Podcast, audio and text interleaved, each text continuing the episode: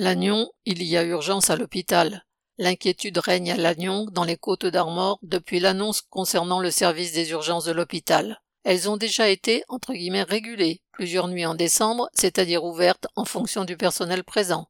Maintenant, les urgences risquent d'être mises en, entre guillemets, mode régulation longue durée, ou carrément fermées pendant quatre mois à partir du 1er mars.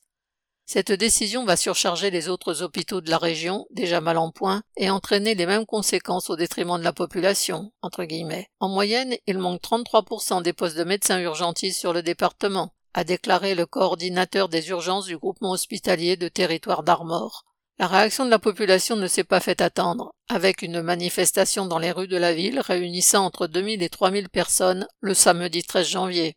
La grande misère des hôpitaux souvent évoquée devient ici une réalité criante, d'autant qu'un certain nombre de manifestants ont exprimé des doutes sur la réouverture promise au début de l'été, entre guillemets. Qui croira que le 30 juin, on va rouvrir les urgences en pleine période estivale? A-t-on entendu? La région connaît alors traditionnellement un afflux de touristes, mais en juillet et août dernier, les urgences avaient déjà été fermées 13 nuits.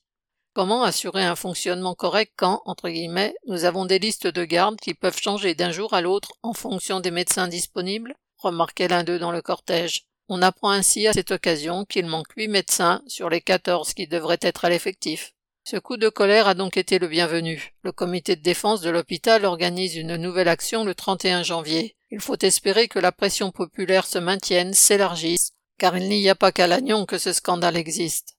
Correspondant Hello.